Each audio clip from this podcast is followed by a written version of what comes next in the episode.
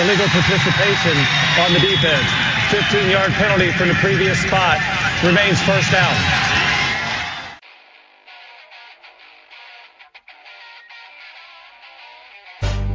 This had better be a big play after all of that.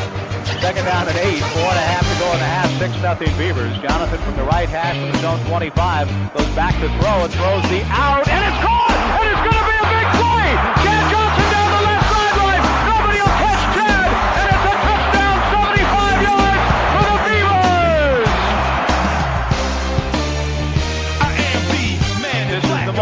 right here will tell perhaps all about that. Third and one and a half from the right hash. Simons in the handoff. Ken cuts to the left. First down and more. 30, 25, 20. Simonton on his way. Ken into the end zone. Touchdown Beavers. And the streak is going to end here tonight. The snap on target to Wojtnik. He gets a much better punt away here. Sammy Stroughter back to his 30-yard line. Starts up the middle. Gets to the 40. He's got a seam. 45 midfield. 45-40. He's got a chance to go. 20, 15, 10, 5. Touchdown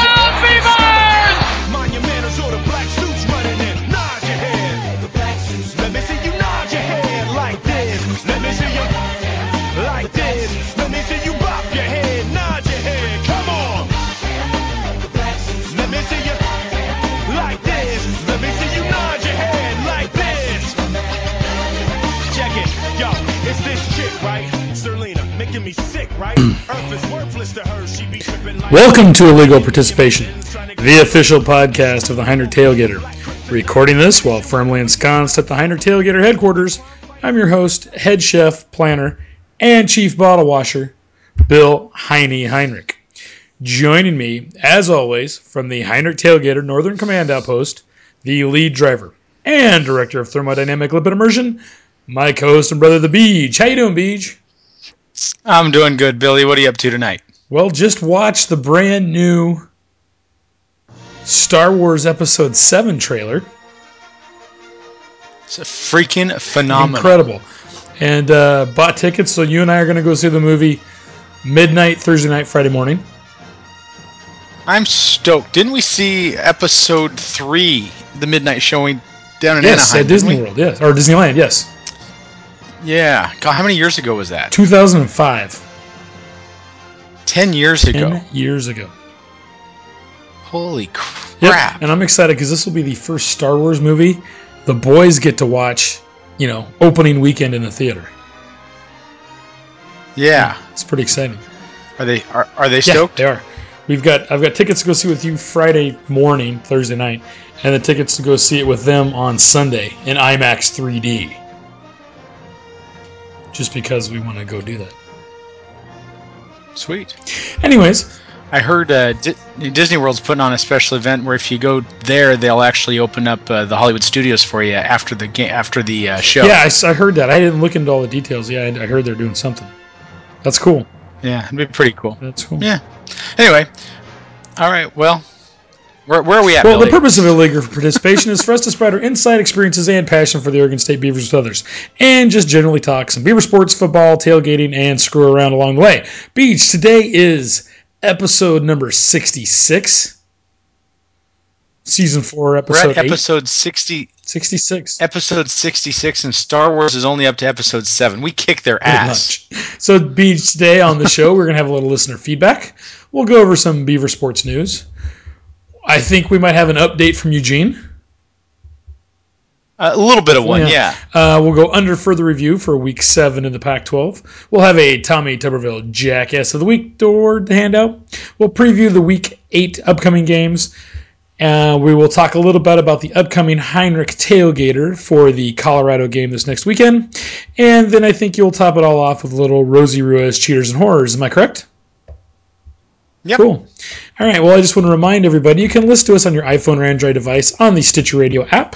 You can also subscribe to us on iTunes. Remember, if you want to get in touch with us, there's a couple different ways. First of all, you can send us an email, heinrichtailgater at gmail.com.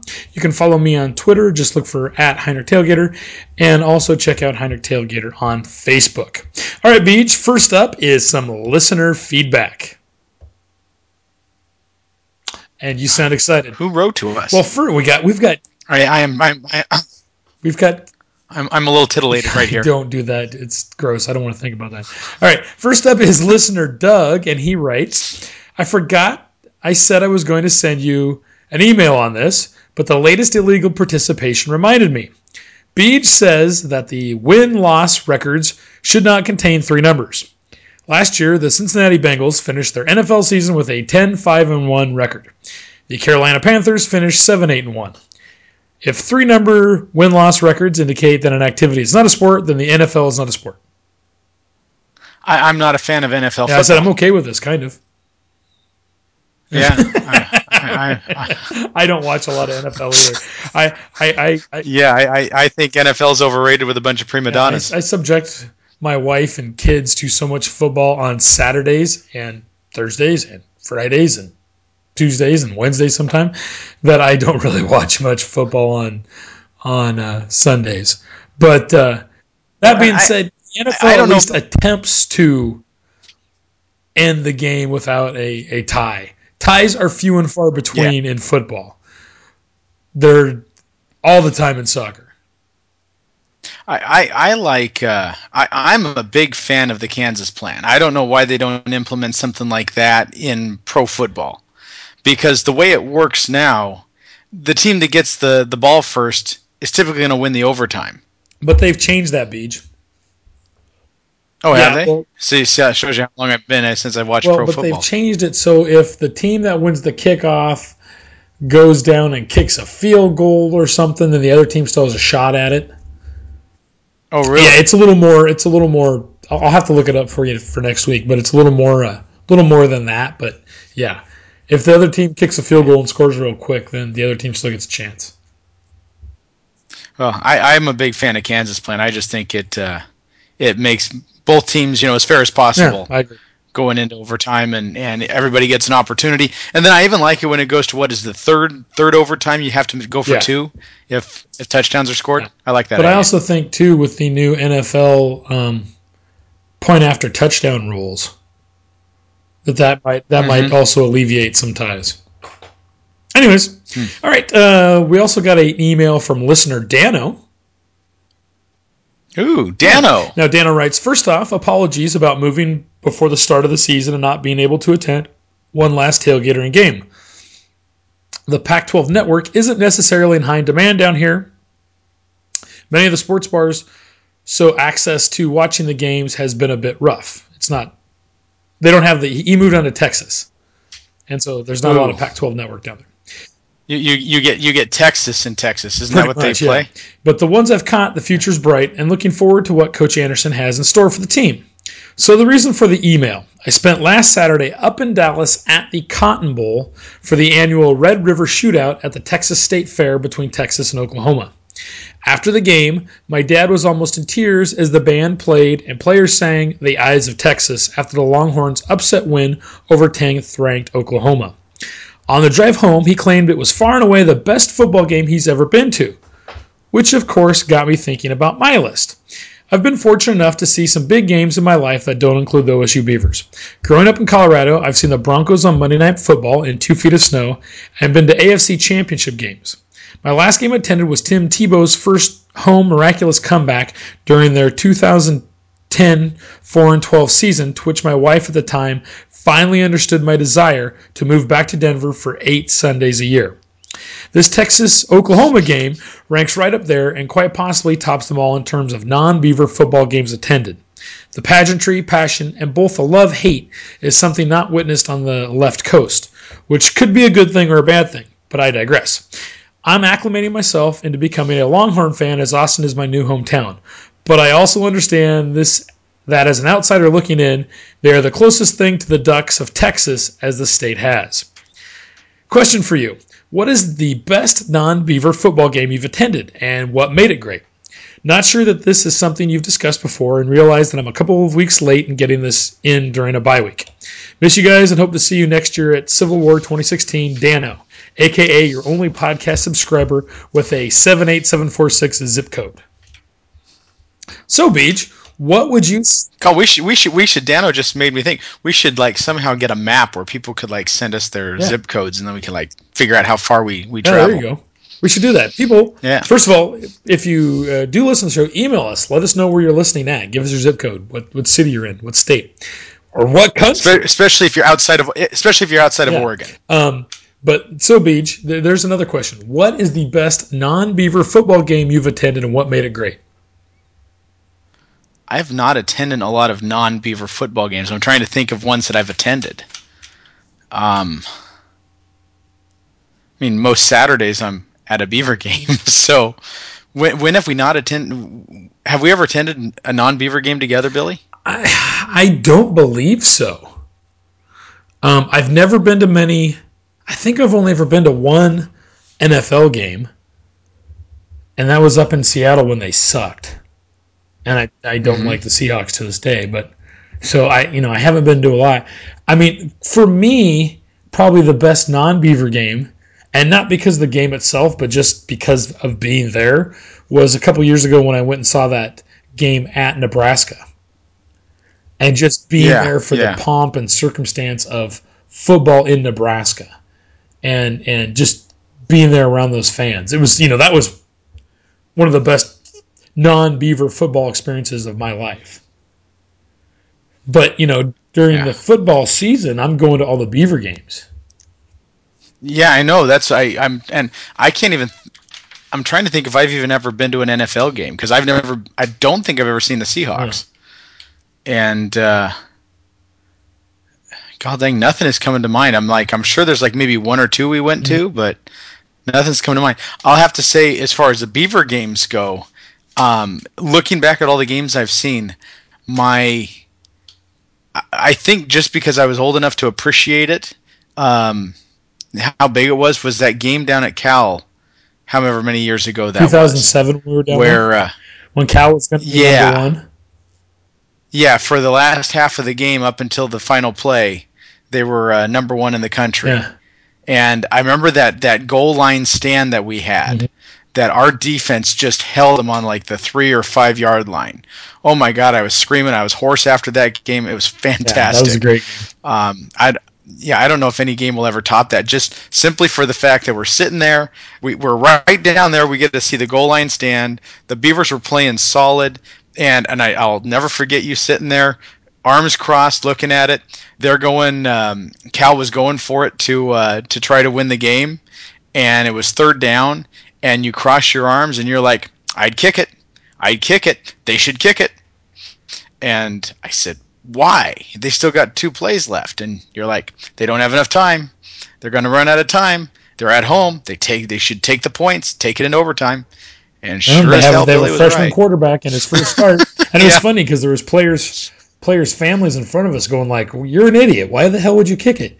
Run one more play. You've got you know you've got the time to run one more play." And I'm like, "I wouldn't do it. Go to overtime. It's just not a smart." And, and ultimately, he and, and ultimately he didn't have the time to run one more play. They ran Yeah, out. yeah. So But anyways, so uh, anyway, so so sorry, sorry, Dano. I I feel like a failure because I've just never gone outside of uh, Oregon State football. Yeah, I haven't been to either. So anyone out there, um, if you've got any non-Beaver games that just stand out in your mind that you attended, write us in. Let us know. All right, Beach, ready to move on to some Beaver sports news? Yeah. What do we got? Beach. First up is women's volleyball. I love women's volleyball, Billy. It is my favorite sport. I bet you do, Beach. Uh, the Oregon State volleyball team fell to the number. So, so, some, some, sometimes I watch it at home alone in a dark I room. bet. Well, with with with some mood lighting. Some candles. Yeah, yeah, definitely lots of cans. All right, Beach. So the. Oregon State volleyball team fell to the number four Washington Huskies in three sets at the Alaska Airlines Arena on Wednesday night. Oregon State's Leela Toner recorded a double double, and Mary Kate Marshall recorded 14 kills, but the Beavs could not overcome a season high 28 attack errors in a 3 1 setback at Washington State on Friday night at Bohler Gym. The Beavs are now 4 and 14 overall, 2 and 6 in the Pac 12, and return home for a pair of matches at Gill, Gill Coliseum this week. The Beavs will host top ranked USC Friday at 8 p.m. in their Damn Cancer match and bookend the weekend with a noon match with UCLA on Sunday. It's okay. I, I still love them. I bet you do. All right, Beavs, let's move on to women's soccer. Uh, I I love women's soccer, Billy. Sophomores Nikki Ferris and Emma Jones scored, and the Oregon State women's soccer team upended preseason number four UCLA two to one on Saturday in a Pac-12 conference game at Lorenz Field. The Beavs, six five and three overall, two and four in the Pac-12, will resume Pac-12 action this Friday with a 7 p.m. game at Arizona State. They then face Arizona in Tucson at 1 p.m. on October 25th, then return to Corvallis for their final three regular season games. So five All games right. to go. They need to win some of those if they want to make it into the uh, tournament. You know, it's hard to believe we're getting down to the short strokes on all these uh, Yeah, on all the fall sports. yeah, we're almost through October, almost into oh, November. Oh yeah, it's yeah, it's crazy. I mean, it's, it's we're not that far from Civil war. we're halfway through the football season, Beach. oh my Six gosh. games down, six games to go. Yeah, and, and what do we got? Three tailgaters Yes, left. we do. All right, Beach, on to men's soccer.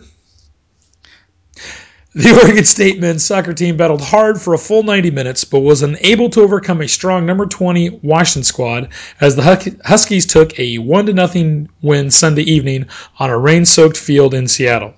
The Beavs are now 7-5 and 1 overall, 2-2 and 1 in the Pac-12, and will have a week off before returning home on October 30th to take on Stanford. Yep. All right, Beach, we've got some wrestling news. Dude, wrestling. Yeah. The Oregon State wrestling team opened practice for the 2015-16 season on Monday at the Dale Thomas Wrestling Room in the Sports Performance Center. Ten wrestlers with full or part-time starting experience and seven who have NCAA experience are back for the Beavs, who went 12 and ones in duals, captured their fourth consecutive Pac-12 conference championship, and placed 30th at the NCAA tournament in 2015. Now the dual meet season starts November 15th when the Beavs face West Virginia, Northern Iowa, and Nebraska in the Northeast Duals event in Albany, New York. The first home duals are November 21st showdowns with Utah Valley and Rutgers at Gill. OSU starts Pac 12 action at Arizona State on January 29th, 2016, and the lone Pac 12 home dual is February 21st against Boise State. I, I find it funny that they're playing West Virginia, Northern Iowa, and Nebraska in New York. I know. am I am I the only one that finds that kind of strange? it's a little weird, yeah, but you know, hey, So- Yeah, yeah. not a lot of teams left that uh, wrestle, so. So, alrighty. Well, hopefully, uh, hopefully the uh, the wrestlers will kick some butt. Yeah, we year. hope so.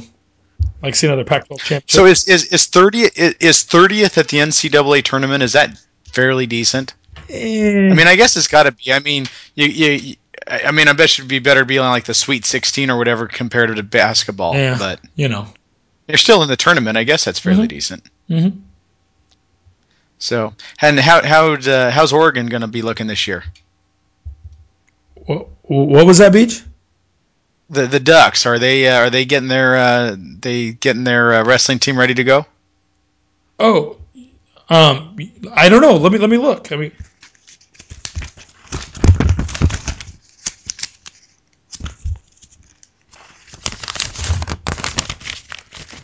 um, um, Beach. Uh huh. I, I forgot the Ducks cut their wrestling program.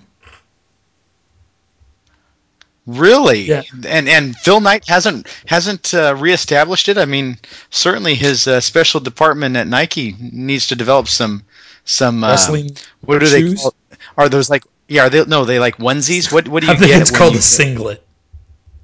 Oh, a singlet. Certainly, they're make- they're like desperate to make some singlets. onesie. Nice, nice. Yeah. So uh, no, no, no wrestling for Oregon this year. okay, okay. But we get to see their competitive cheer, right?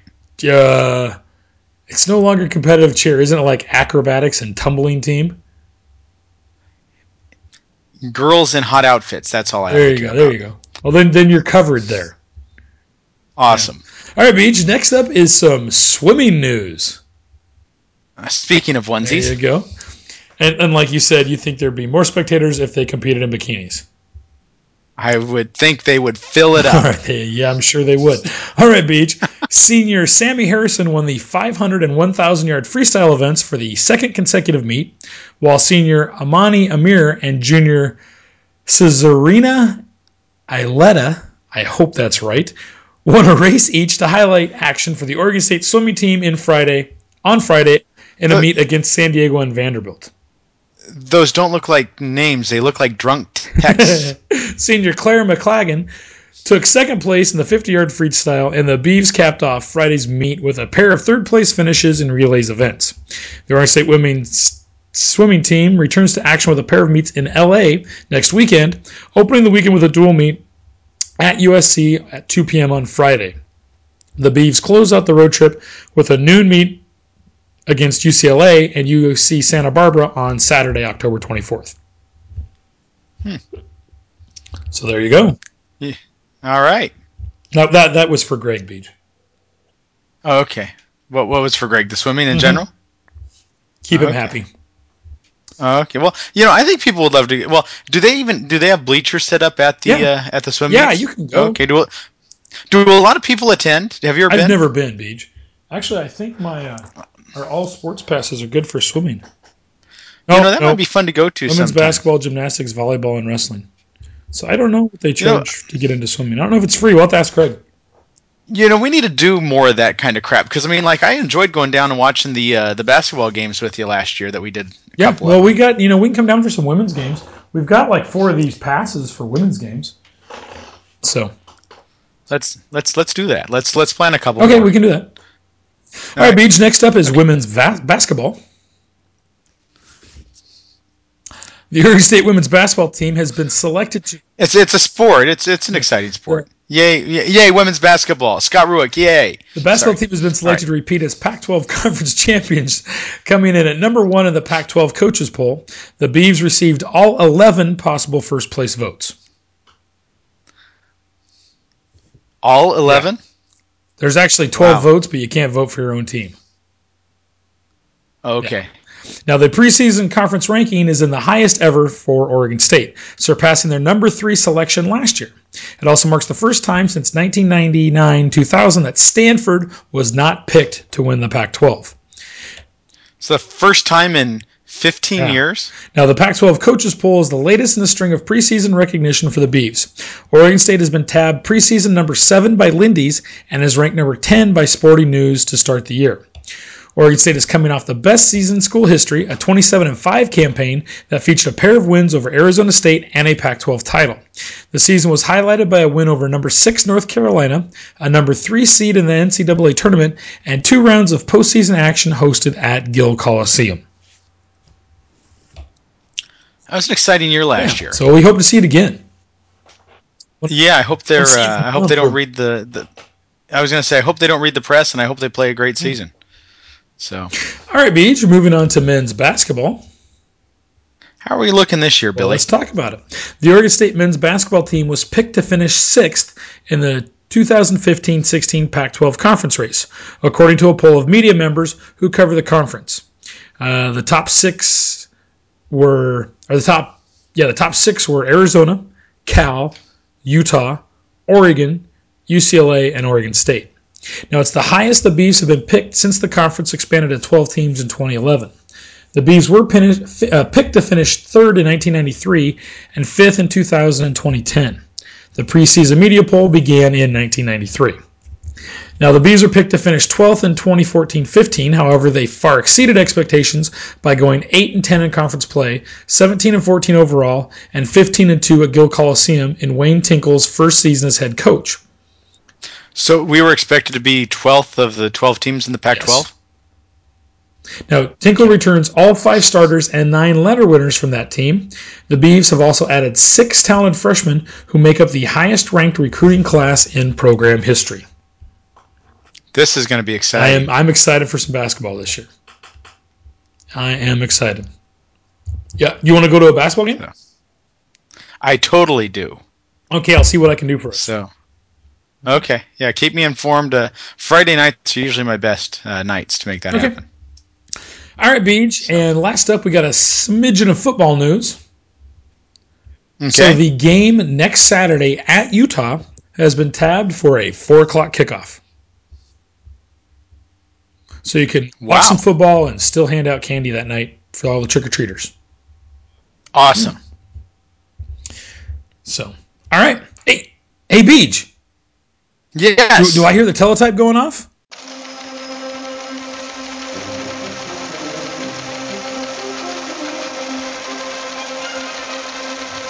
Holy crap, Billy, you do! Oh, hold, hold on one second. Hold on, hold on. This just in. Earthworm inspired soil solution captures first place in nature inspired, inspired global challenge. Student and open challenge winners announced for the world's first food system focused biomimicry innovation challenge. A design This is true by the way. Okay. A design created to help farmers keep nutrients in the soil won first prize in the first food system focused Biomimicry Global Design Challenge. This innovation, created by a team of students from the University of Oregon, was based in part on the earthworm's digestive system and decreases the amount of fertilizer needed while improving soil health over time. So, these bastards have developed a better grade of dirt I think the primary purpose was for growing hemp plants. But they have used that technology to win a prize. Well, there you go. Yeah. I was thinking, I, I went and saw a movie uh, a couple days ago. I went and saw Martian, Uh-huh. and and he grows potato out of Martian soil and other astronauts' poop. And I thought, you know, that's the kind of crap you could expect out of people at the University of Oregon to, to grow pot. Yeah, there you go. Those bastards could make that work. I mean, they would do anything to keep that stuff growing. So, anyway, there you There go. you go. All right. Yeah, they they the the University of Oregon, uh, the bastards are amazing botanists. That's what it is. There you go. Have you seen that movie yet, The Martian? Yeah, that's what I said. I just Oh, okay. saw it. I need to go see it. Yeah, yeah, it was good. I, it's it's different, but it's really good. Better than that other Matt Damon, Matthew McConaughey flick where they like Interstellar? bent time. Yeah, I couldn't handle that. I haven't one. seen it yet. I have a, I have a hard time with quantum physics. I guess I just don't understand how that all works. There you go. All right.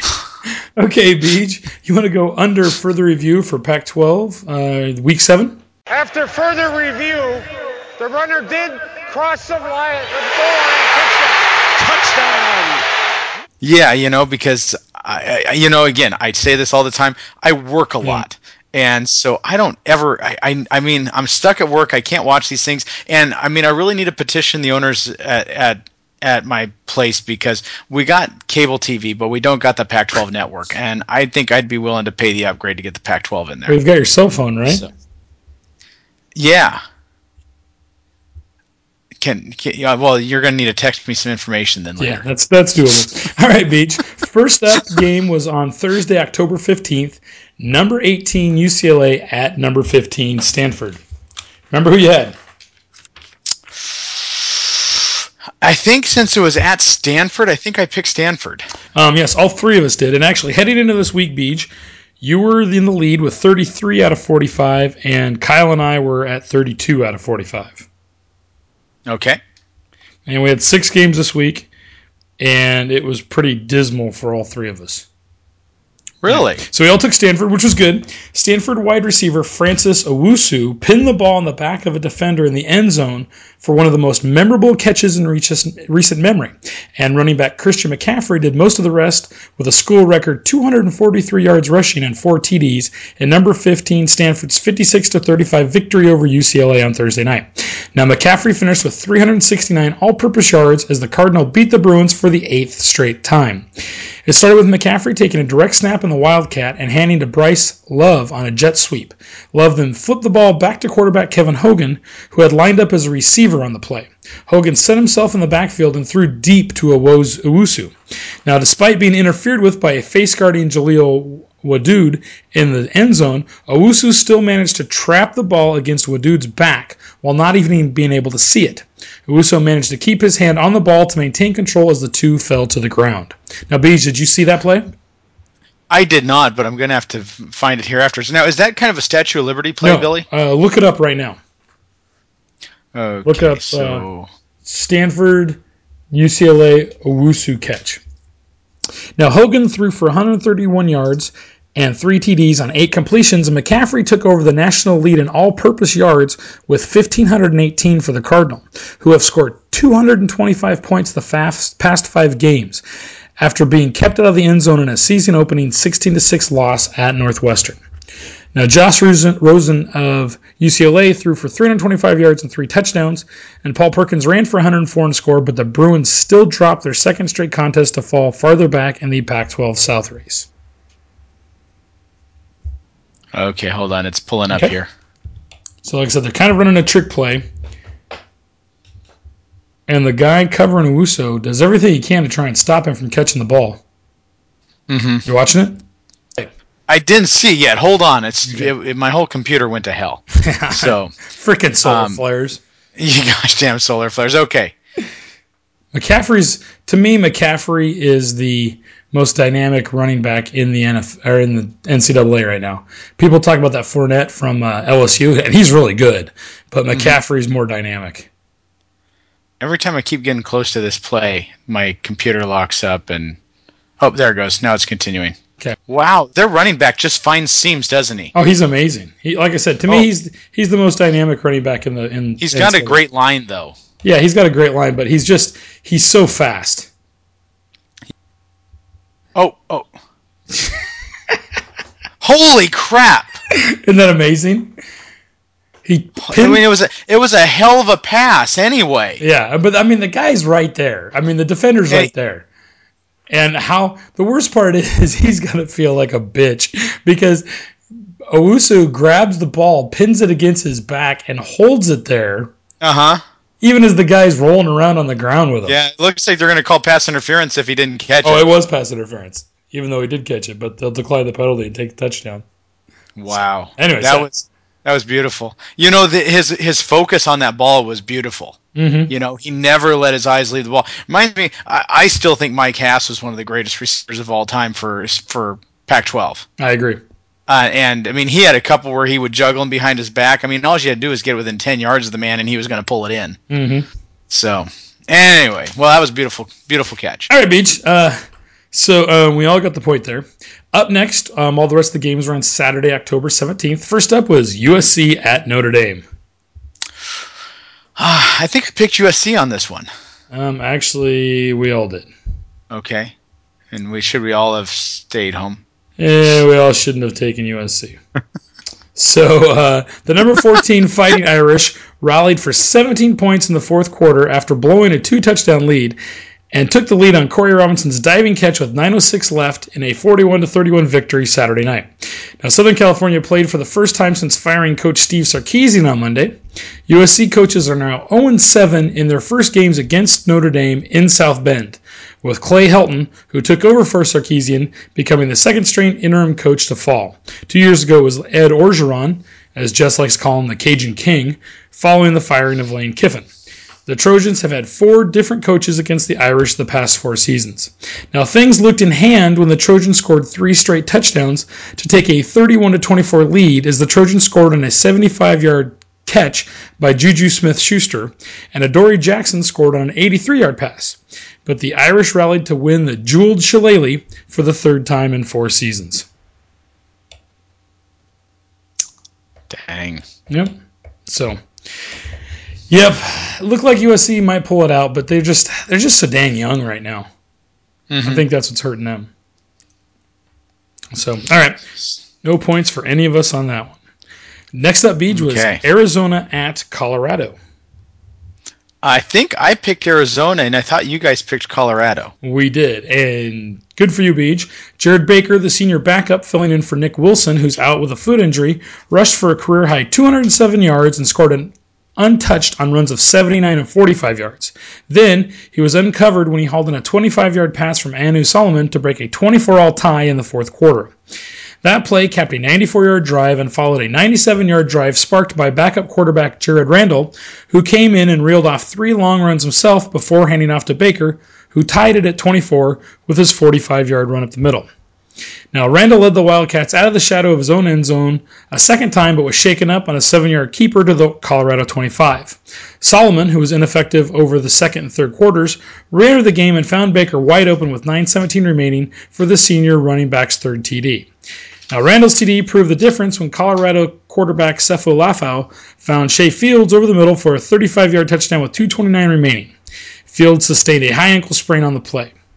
The Buffs, who matched a school record with their 14th consecutive loss in league play, tried an onside kick, but Arizona's safety Will Parks recovered. They held on fourth down, but Arizona downed the punt at the six, and Colorado couldn't get very far with just 38 seconds left. Exciting game though. Yeah, it was still. I mean, Colorado led in that game at different times. So, I- you know, I was talking to somebody uh, today, and I- I, said, you know, there's no really crummy team in the Pac-12 this year.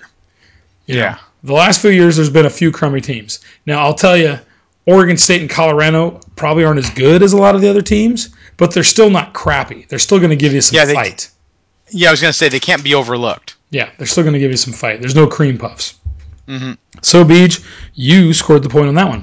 Up next was Arizona Very State. rarely do I score, Billy, so it's nice when it does happen. Yeah.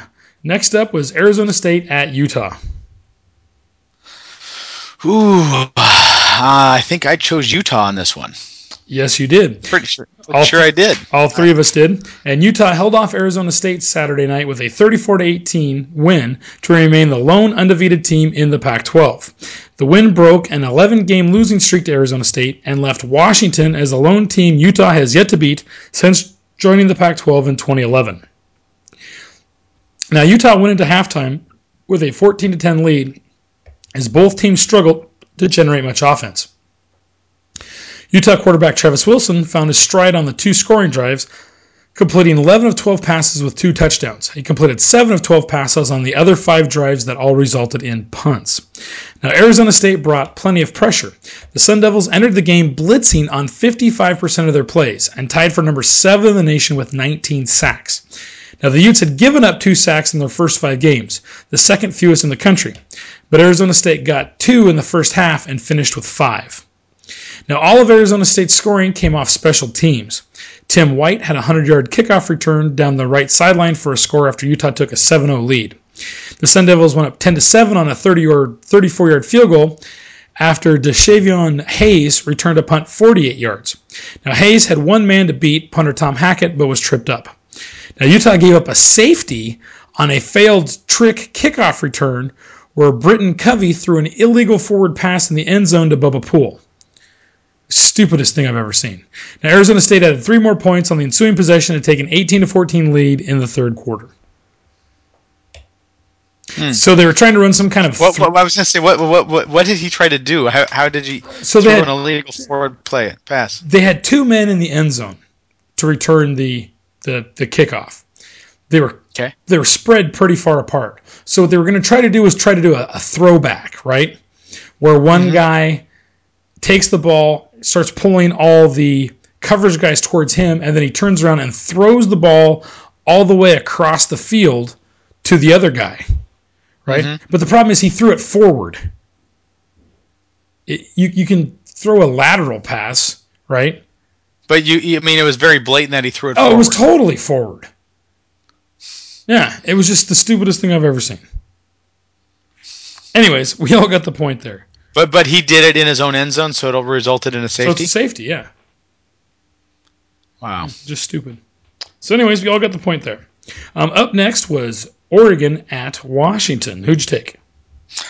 Ah, I took Washington, Yeah, all three of us did, Beach. and, and, and you know, and it was close too because I did get to see the last half of this game. This is the only game I really got to watch.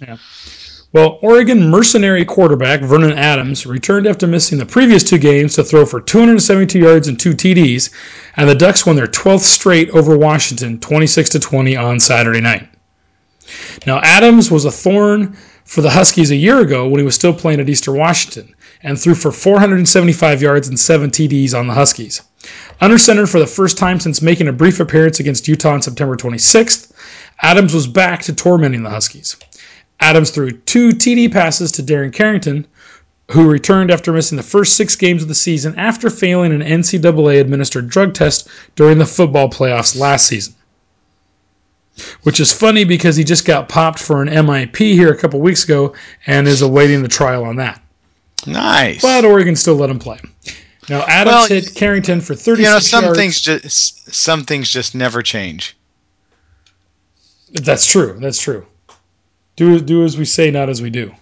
Now Exactly. Adams hit Carrington for 36 yards on Oregon's first possession, then capped the Ducks' first drive of the second half with a nine-yard strike and a 23 6 lead. Now Washington's Myles Gaskin broke free for a 17 72-yard touchdown run late in the third quarter to get the Huskies within 23-13, but Addison answered by returning the ensuing kickoff 87 yards to the Washington nine. Oregon failed to capitalize with Schneider missing a 32-yard field goal wide left, but a later hit from 24 for a 26 to 13 lead with 9:04 left. Now Washington pulled within 26 to 20 on Jake Browning's three-yard TD pass to Jaydon Mickens with 3:35 remaining, but the drive took nearly five and a half minutes, and the Huskies had only one timeout remaining. Oregon converted one first down, but Adams was incomplete on third down, and the Ducks punted back to Washington at its 20 with a minute and 11 left. Now, quarterback KJ Carta-Samuels entered at quarterback for the Huskies, with Browning having suffered a shoulder injury, and he was intercepted by Ugo Amadi with 24 seconds left to end the game. Just a crappy pick. I was so pissed about that. Yeah, it would have been interesting to see how that game would have played out in that last minute 11 if Browning was still in there. Yeah. So none of us got the point on that one. And up last beach was Oregon State at Washington State. That was a true disappointment, Billy. And we all took the bees. Washington State and quarterback Luke Falk could do no wrong in the first half Saturday against Oregon State, and as a result, the Cougars won their first Pac 12 home game in two years. The second half was another matter as Washington State's high flying offense was shut down. Now, Falk tied a team record with six touchdown passes, but all came in the first half. The offense did, did not score in the second half. The Cougs scored on all seven of their first half possessions and piled up 520 yards of offense. Now, quarterback Seth Collins threw for 176 yards and ran for 124 for Oregon State, which gave up more than 40 points for the third consecutive week. The Bees rushed for 218 yards in the game. Now, Oregon State, which produced 395 yards of total offense, but they could not slow the Cougars down in the first half. And then there was just some really pathetic play calling. They called a fake punt deep in their own territory that went for a negative six yards. They called for an onside kick early, which gave Washington State another short field. So, yeah, nothing was working right for the Bees in the first half. Now, I was happy with the way they came out and played in the second half. They adjusted their defense and really shut down Washington State in the second half. But the damage is already done. No, done. the damage is already done. Yeah. It was funny because I started doing some stuff and Jess is like, Aren't you going to watch the game? I'm like, Yeah, but I go, It's over. I mean, there's basically no way the Bees are going to come back from this, barring some freaking miracle. I said, Right now, Yeah. it's it's the coaches challenging to those guys like, Who's going to man up and who's going to play right now to earn playing time next week? Mm-hmm. Because the game was, I mean, it was it was well in hand. So Washington State could do nothing wrong in that first uh, half, really. So, all right, Beach. So after the end of week seven, we are as follows: You are in the lead with 36 out of 41, and Kyle and I, ooh, sorry, 36 out of 51, and Kyle and I are in second place, tied with 34 out of 51. So you keep kind of maintaining that two-game lead. I'm liking this, you know. For for a guy who's not that all that's not all football savvy, I fake it pretty well. There you go. Um, so does she. Um, all right, Beach. Next up is the Pac-12 in the polls. So in the AP poll, uh, Utah is coming in at number three, Stanford at ten, Cal at twenty, and UCLA and Arizona's, Arizona State are in the others receiving votes category. In the USA Today coaches poll, Utah comes in at seven, Stanford at eleven, Cal at 19, and UCLA, Oregon, Washington State, and Arizona are in the others receiving votes category. Hmm. All righty. So, all right. Well, up next, Beej, is the Tommy Tuberville What's he think I look like? A jackass? You sure do. Jackass of the Week award. Now, every week, we like to discuss a person in college football who exemplifies the truly worst in sportsmanship, leadership, or just being a fan. Now, Beej, I have for you there a, a YouTube link I love it when you give me these links. They're go. so cool. So now you can watch that because I don't think you have watched this play yet. okay. So this is the my- final play. Have you heard about it? The final play of the Michigan Michigan State game. No. Okay, so you need to pause this. Don't don't watch it yet. Let me set it up. So, um, Michigan, who's been oh no, no, I take it back. I did see this, Okay, okay. but but I, I'll play it again here Yes. because I. So it's uh, Michigan has 10 seconds left. Um, they're punting the ball kind of on their own territory. Now, people are asking me why was Michigan punting the ball, right?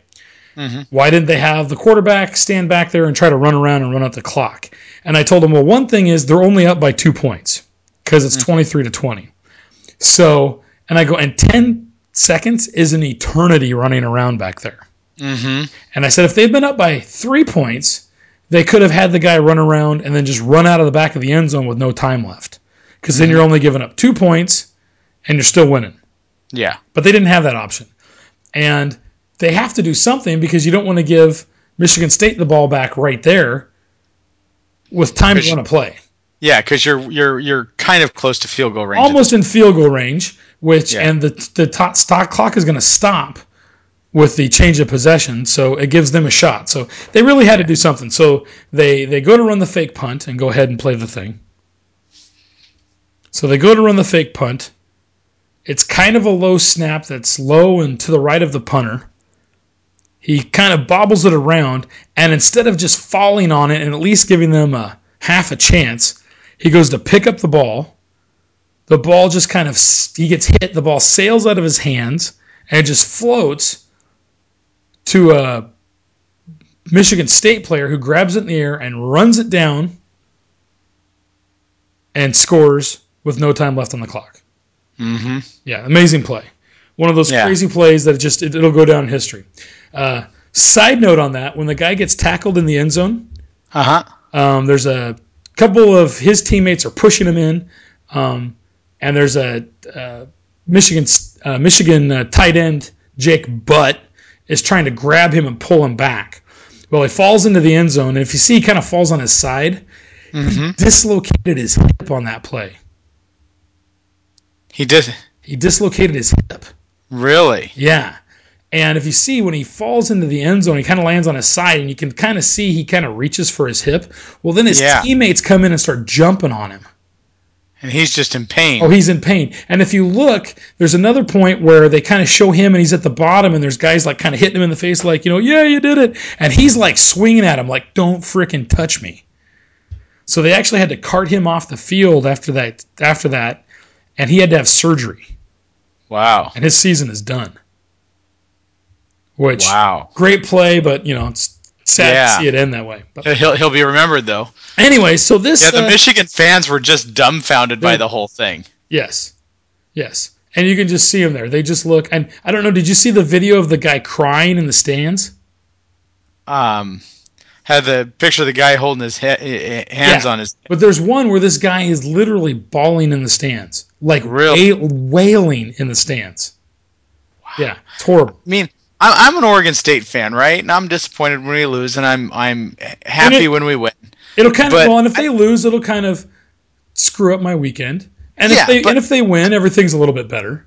But I've never been brought to tears over any kind of a game. No. It doesn't matter what kind of game it is. No, no, no. Um, yeah, just horrible. Well, I Beach, just, I guess, I guess if your world is that small, I guess that's what it does to you. But I Well- don't know. My world's a little bigger than that. Even though, again, we're, we're doing a, I should talk. We're doing a Oregon State football podcast every week. But you know, There you go. Well, Beach, Michigan interim athletic director Jim Hackett issued a public letter Sunday afternoon urging Wolverine fans to support their team after Saturday's last second loss. Now, fifth year punter Blake O'Neill received a number of hate filled mentions on social media Saturday night after making a mistake that led to a touchdown on the final play. Now, the letter said, I'm asking that our community not lose this game twice by condoning thoughtless comments, Hackett said in the letter. He said, Today I awoke. Today I awake to the shocking reality that our community, who cares so much about this program, would send hurtful, spiteful, and vicious comments to one of our students.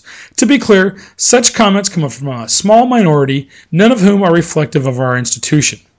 Now, the overwhelming majority of Michigan fans, former players, and teammates supported O'Neill and expressed empathy for him and understanding regarding the way the final play unfolded, and they combined to shout down his detractors. Now, Michigan kicker and backup punter Kenny Allen said shortly after the game, quote, I just told him that we're behind him. We're going to look at the film and stuff, and we support Blake through everything. That's the type of team we're going to be.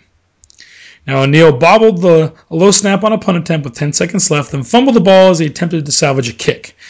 And then Michigan State sophomore Jalen Watts picked up the loose ball and carried it 38 yards for a TD as the clock expired. Now, O'Neill had averaged 44.6 yards per attempt on his previous seven punts on Saturday, including an 80 yard kick that was down at the Michigan State two yard line earlier in the game.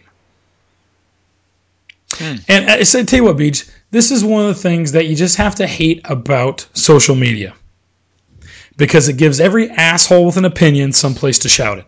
Mm-hmm. And they've got all the anonymity in the world. And to me, mm-hmm. it's just, it's just, it's just pathetic. It's chicken crap. It is, and you're, you're, you're, you're, you're sending flack to a 22 year old kid who's just playing a game. Mm-hmm. He's just playing a game, and he's trying to win. You know, he, yeah. Not, that's not the way he wanted that play to, to turn out. So to do that, that's just pathetic. So anyway, so Michigan fans who take to social media to bitch at a 22 year old kid, this Jackass of the Week award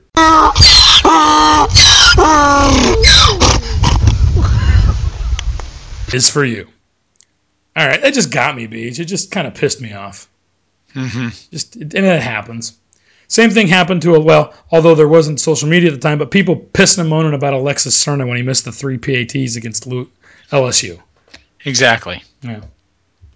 I, I know. I guess that's what makes you know they, they, they jump down the throats, and it's like, dude, do you think they wanted to lose the game? Do you think they're really trying to fail? Yep.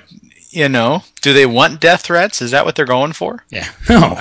no, they want to try and win the game. All right, B, it's time to move on to our Guns N' Roses song of the week.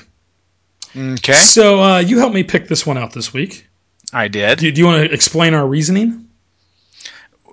Well, because we're we're not having our stellar season this year, we're struggling a little bit uh, under new coaching staff and and uh, a fairly young team, I think, for the Very most part. Very young team, the youngest team in the Pac-12.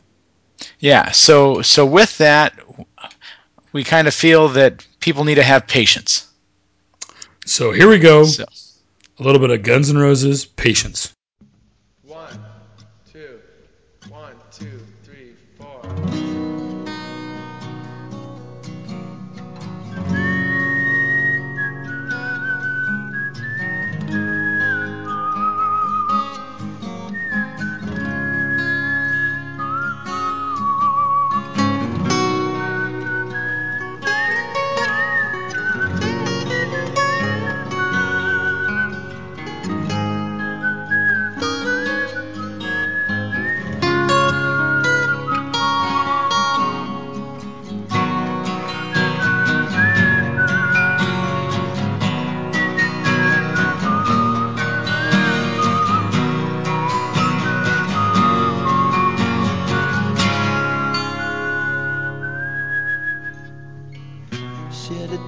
Cause I'm missing you.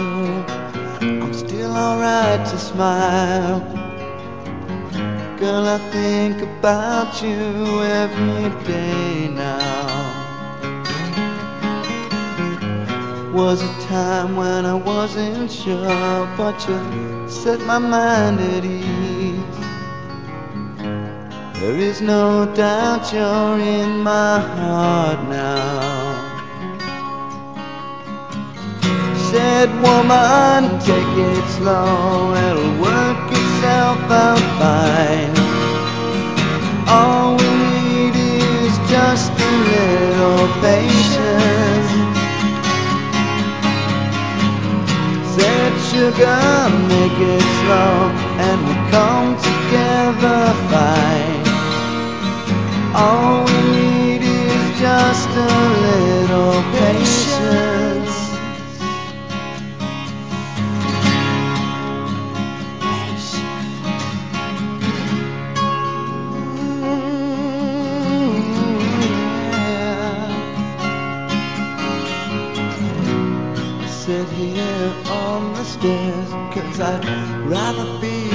If I can't have you right now, I'll wait, dear. Sometimes I get so tense, but I can't speed up the time. But you know, love, there's one more thing to consider. Said woman, take it slow, things will be just fine. You and I'll just use a little patience. Said sugar, take the time, cause the lights are shining bright. You and I've got what it takes to make it. We won't fake it. Never break it. Cause I can't take it.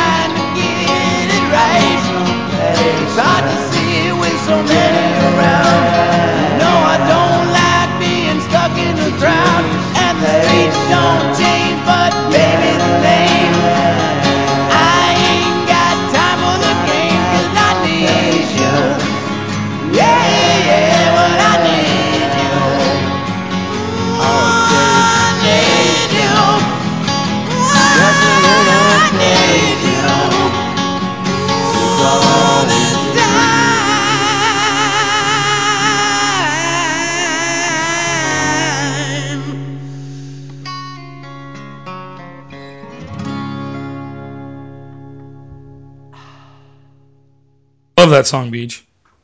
You know, I, I was I, like always. I did a little research on this one, Oh, nice. and uh, yeah, I, I just did a little research on this one.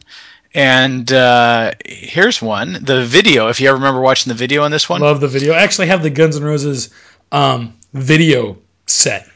really, Yeah, huh, that's that's pretty awesome. it's pretty good. Um, the video was shot in the Ambassador Hotel, which is the hotel that Bobby Kennedy was assassinated in in 1968. That's kind of and th- the hotel was inoperative and scheduled for demolition when they filmed it, but it wasn't demolished until 2006. Uh, they filmed the video on took them Valentine's that Day. long to demolish it. Evidently, yeah, or it, it it sat abandoned, I guess, until then, Oh, and crazy. then not demolished until 06. And uh, they shot the video on Valentine's Day, 1989. And uh, let's see here, uh, Steven Adler did not record on the track, so they used somebody else for drums. Hmm. And here, um, in the video, the band members are situated in a hotel where they are only constant uh, where they are the only constant images, as all the other people are present for a moment, then fade away. Yeah. More recently, fans have taken another view on the song, as now Rose is the only remaining member from the original lineup. In a precognitive twist, the final parts of the video show Rose sitting alone in his home, watching older Guns N' Roses videos in what appears to be a sad and lonely state. Hmm. Anyway, there you go. Yeah. Yeah. Although I keep hearing rumblings that they might be getting the band back together. You know, I've heard that they're getting paid a, a was it a couple million dollars to perform some down like Portugal or Paraguay or something like that. I don't Mm, I don't know. somewhere down in South America. Somebody's hiring them to do a thing, and they're seriously considering it's supposed to be sometime next year. So, but you know, maybe that'll break down some walls, and we can enjoy the the full original lineup of Guns N' Roses in the near future. That would be nice. That would be nice. Yeah, yeah. So. All right, Beach. Uh, you ready to make some picks for Week Eight in the Pac-12? Let it begin, Billy. Let it begin. All right, Beach. I've got Kyle's picks here, so we will start going. All right. Uh, first up, we have a game on Thursday, October 22nd. We have number 20 Cal at UCLA. I'm going to take Cal. Really? Mm-hmm. Okay. Well, Kyle says the Ocho. That's because this week is week 8 Mhm. Colorado let me down. Saying last week, Colorado let him down. Yep. So Cal at UCLA with Sonny Dykes, Jack Goff on the ruined Bruins. so he is going with Cal also. I I feel I feel Kyle puts a lot of work into these picks. Mm-hmm. Mm-hmm. Um, I too am going to take Cal. Okay. UCLA just doesn't have the Here, here, here, you make the comment like, "I'm shocked you took Cal Beach." Shocking, like Oh. you totally blew the call, and No. then you're like, "I'm going to take Cal too." No, I'm shocked you took Cal. Really? I'm not shocked that you took Cal. I'm shocked that Okay. you took Cal. Okay. Of course, you know you got. You just think I'm a 50-50 moron. chance. No, I'm saying you got Yeah, a 50 yeah. 50 chance. All right, Beach. I, I, I, I got a quarter, and I just flipped the son of a bitch over here. and Pretty much. it good. the other four games, Beach, are on Saturday, October 24th. First up, Washington State at Arizona. Oh, Arizona's going to kick Leach's ass. Really? Yep. Um, Kyle says Wazoo at Arizona. Cougs show them a real Wildcat is. Go Cougs. Really? Yeah. Ah. I am so torn on this one. You know, Leach doesn't have it, and it ain't going to happen this week. I mean, Oregon State blew it. You're talking a team that lost to Portland State. Yep. I'm taking Arizona. It's at Arizona. And I just think Mm-hmm. I- I, think that is your, your the biggest thing, Beach. Yeah, I, I think, and I think the weather might also have a factor too. All right, next up, number three Utah at USC. Utah's going to continue their uh, their winning streak. Really? Yeah, USC just they don't have it this year. They never had it. Well, They had a lot of hype. Yeah, and they they had a lot of alcohol too, even in the coach's office. hmm So All right, uh, there you go. Um, Kyle says Utah at USC. Utes win, no big deal. I too am taking Utah. Mhm. I think that defense is too good. And Yeah. just, and just help hope good Travis Wilson shows up and not bad Travis Wilton. Wilson. He's the quarterback. If he's good and on, that defense really moves. And I think uh, Booker will have a, a better week this week. He didn't really rush for crap last week, so. All right, uh, next up, Washington at Stanford. um, I think Stanford's going to eat Washington's lunch. Okay. Kyle says Stanford's bark is worse than the Huskies' bite. Stanford. Ah, good bark because they're a tree. There you go. I see what you did there, Kyle. And I, I too am taking Stanford. And last up, Beach, Colorado at Oregon State. I think the Beavs are going to turn it around this week. I think uh, we're going to, even though I hate to see Colorado lose another game, I think they're going to lose another game. Kyle says Colorado at OSU. Fueled by Chili Colorado and Jolly Ranchers, rabid Beaver fans cheer those of Iron to their first Pac 12 win. There you go. There you go. And I too am taking Oregon State. So, Did he say those of iron? yes, it should be Men of Iron. Kyle, you frickin' politically correct son of a bitch. I hate you, Kyle. I, you know, that kind of crap deserves a cock punch in my world. you might be right there. You might be right. All right, uh, Beach. yeah. So those are the five games for the week. Um, let's talk about our uh, tailgater coming up in a few days. Okay. So um, Kyle is right. We are going to be I- doing what? Oh, I see something on here that just got me a full on chubby. So keep going. Well, so we are going to be doing nachos, and we'll be getting the Qdoba queso. That's what got me chub my chub going right There there. you go. There you go. And like Kyle said, we will be doing the chili Colorado, Okay. and uh, we'll also do some kind of grilled chicken. I'll uh, find a good marinade that we can get going, and we'll marinate up some chicken and grill that. We'll also cook up some onions and peppers. We'll have pico, sour cream, guacamole, all the fixins, all that kind of stuff. Jalapenos. Make sure ma- make sure you pick up some uh, Verde also from Qdoba. I will do that. Okay, I like my Verde. We'll also have lots of deep fried stuff, of course. Mhm. And Beach, since the game is at seven thirty, Mhm. we're gonna make you bake something. Sweet. So we can do cookies. Want to bake Okay. some more cookies? Yeah, let's do a couple different varieties of cookies though. Not just chocolate chip, but let's Okay. do some uh I don't know, whatever else you can buy in a I'll see. I'll, I'll see what I can find. Uh, the other the other thing is Beach. Should we make some special Colorado Oregon brownies? That's your call there.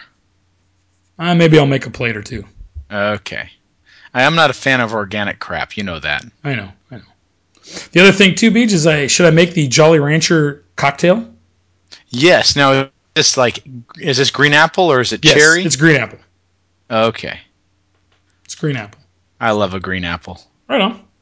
You know, I bought a what the heck did oh I bought a thing of Jolly Ranchers the other day, Oh, yeah. and I had them brought them into work today, and I looked at the package, and I'll be doc, doc gosh darned if and it was a multi assortment, you know, so it Yeah, had all the flavors in there, Oh.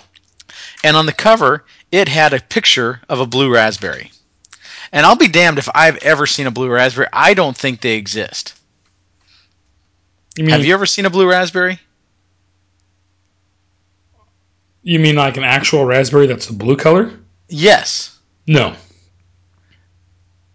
why do we have blue raspberry? I feel I feel like the whole world's trying to light us. It's like the whole thing of mini carrots. You Mhm. know, it's all a lie. They don't exist. It's like looking for a snipe. Pretty much. Yeah. Pretty much. So okay, there's my little bitch. And, and, We don't, and, and we don't have to worry about blue raspberries because you're making green apple Jolly Rancher, not you go. blue raspberry. Now, is there anything else you want to uh, Add. bring out for the uh, tailgater? Um, it's a long one. This some bitch gonna be like a 12 hour. Yep. We'll have some breakfast in the beginning. We gonna we'll fry up some burritos. Oh, I'll bring some burritos and I'll bring some uh, breakfast corn dogs. Ooh, I love the breakfast corn dogs with hot maple syrup. Yes, you can warm your damn syrup up. Need my warm syrup. I know. Uh, it tastes terrible when it's cold. I- It's like when you go to McDonald's and you get like a th- thing of hotcakes, you know, and they give you the, the, the maple syrup and it's just been sitting in the box. Yeah. It's like you're supposed to put that son of a bitch on a warmer. Yeah. Warm it up a little bit. I'm not paying three dollars for freaking hotcakes and sausage to get cold syrup. Yeah, I tell pretty you, some much. people- Huh? yeah, some people don't have a clue. All right, Beach. Um, so if A little bit of something extra. That's all I don't ask. don't have anything to add into that, then let's uh, finish it off with a little Rosie Ruiz cheaters and horrors. She's just a girl. She's a ball. She's a ball. You know, I was thinking about. So I was driving into work this morning, and I was thinking, what are we going to think about for the cheaters and whores? And and I'm driving, driving, listening to music, and I thought, you know, we talk about cheaters and whores, but we've never, you know, we didn't define it to miss be like a sports team cheaters and whores, right? True. Have we ever have we ever said Rosie Ruiz cheaters and whores has to be an athlete cheating and being a whore? No. And and so I thought, you know, and and being said it's been uh, shoot, it's been like 25 years. So, you ready for this one? Are, are Fire- you there, Bill? Yeah, I'm here. Fire away. Okay. Milli Vanilli was a West German-based R&B pop and dance music project created by Frank Farian in Munich in 1988. The group was formed with Fab Morvan and Rob Pilatus. Uh, the group's debut album, "Girl You Know It's True," it's it's like it's like I have a hard time saying it without going, "Girl You Know It's True." Anyway, uh, achieved, ooh, I love you. they achieved international success and earned them a Grammy Award for Best New Artist on the 21st of February 1990. Milli Vanilli became one of the most popular pop acts in the late 1980s and early 1990s. Their success turned to infamy when the Grammy Award was withdrawn after Morvan and Pilatus and their agent Sergio Vendero confessed that Morvan and Pilatus didn't actually sing the lead vocals on the record. The group recorded a comeback album in 1998, but Rob Pilatus died before the album was released. Actually, a very sad story. He died of uh, pretty much drugs and alcohol, I think. Yeah, he was. Um, a- and then he was, yeah, and then he was also got caught for I think assault and then also a com- couple of robberies. But it- what was interesting on this, I read, is that according to VH1's Behind the Music, the single "Girl You Know It's True" was first produced by Jesse Powell and had already been completed before Rob Pilatus and Fab Morvan were recruited. Frank Farian felt that no efforts should be focused on refining Pilatus and Morvan's voices. Farian added his own studio augmented voice to the recordings, using backup singers to hide the other two members' voices live. In 2011, Morvan claimed that Farian manipulated the two by giving them a small advance when he signed them.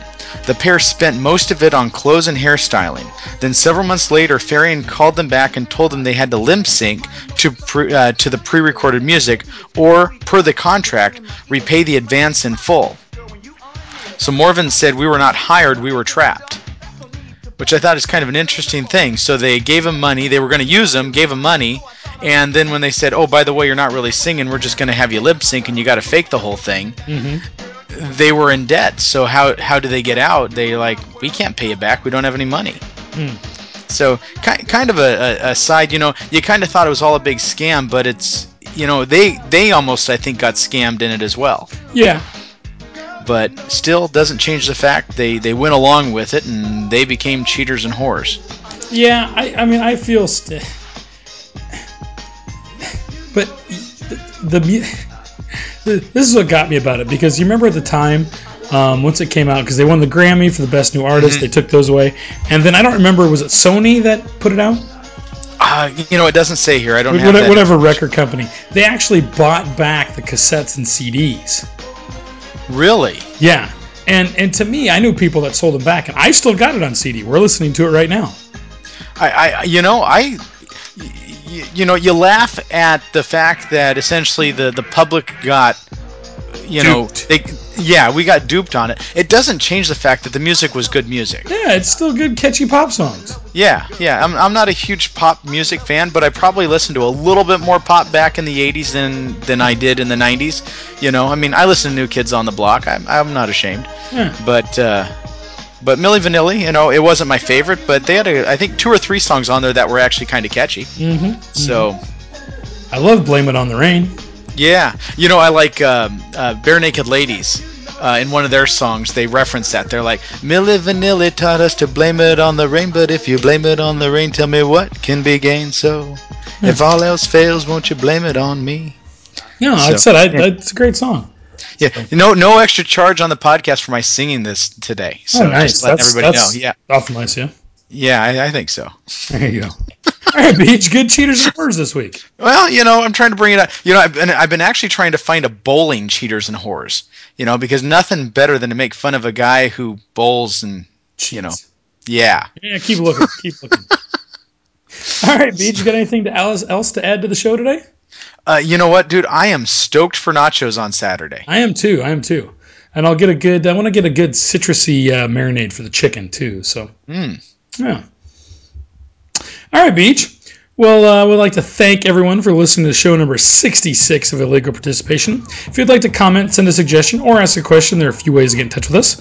Voicemail, which we don't have anymore. How about uh, HeinrichTailgater at gmail.com to send us an email? Follow me on Twitter at HeinrichTailgater and also check out the Facebook. You can message us on any of those things.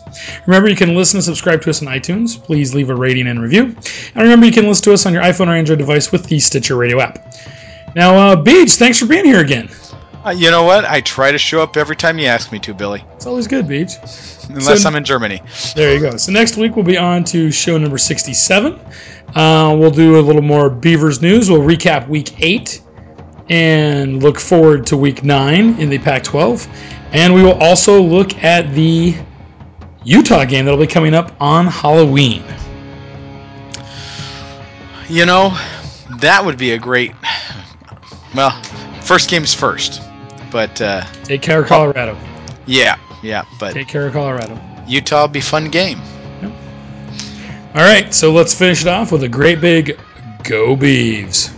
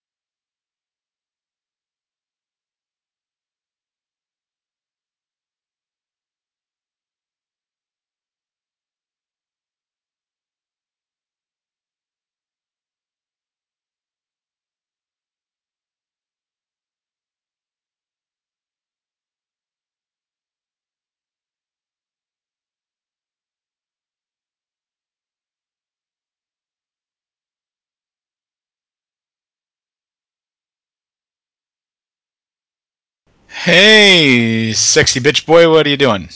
I was watching stuff here. And say something. Something. Hold on. Oh, cool. Nice. Whis- whiskey's fine. How's it? Something's fine, but whiskey's quicker. Suicide. Suicide. There's no way better. Good. We're recording. Am I coming in clear? You are coming in clear, although I need to turn you down because you are quite loud in my ear. Or I like it when he goes, I got no snare in my headphones. Oh, there you go. Can you name No. that?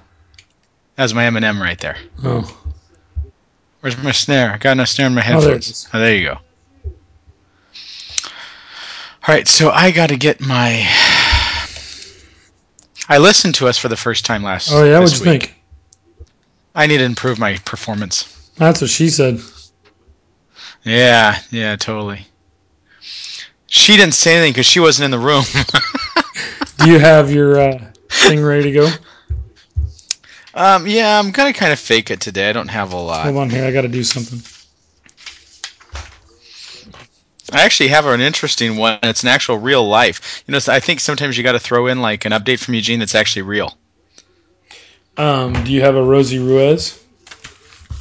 Uh, kind of. I'm, I'm pulling this one out of my ass too. I decided to switch it up a little bit. It's a different type of cheater and whore than we're used to.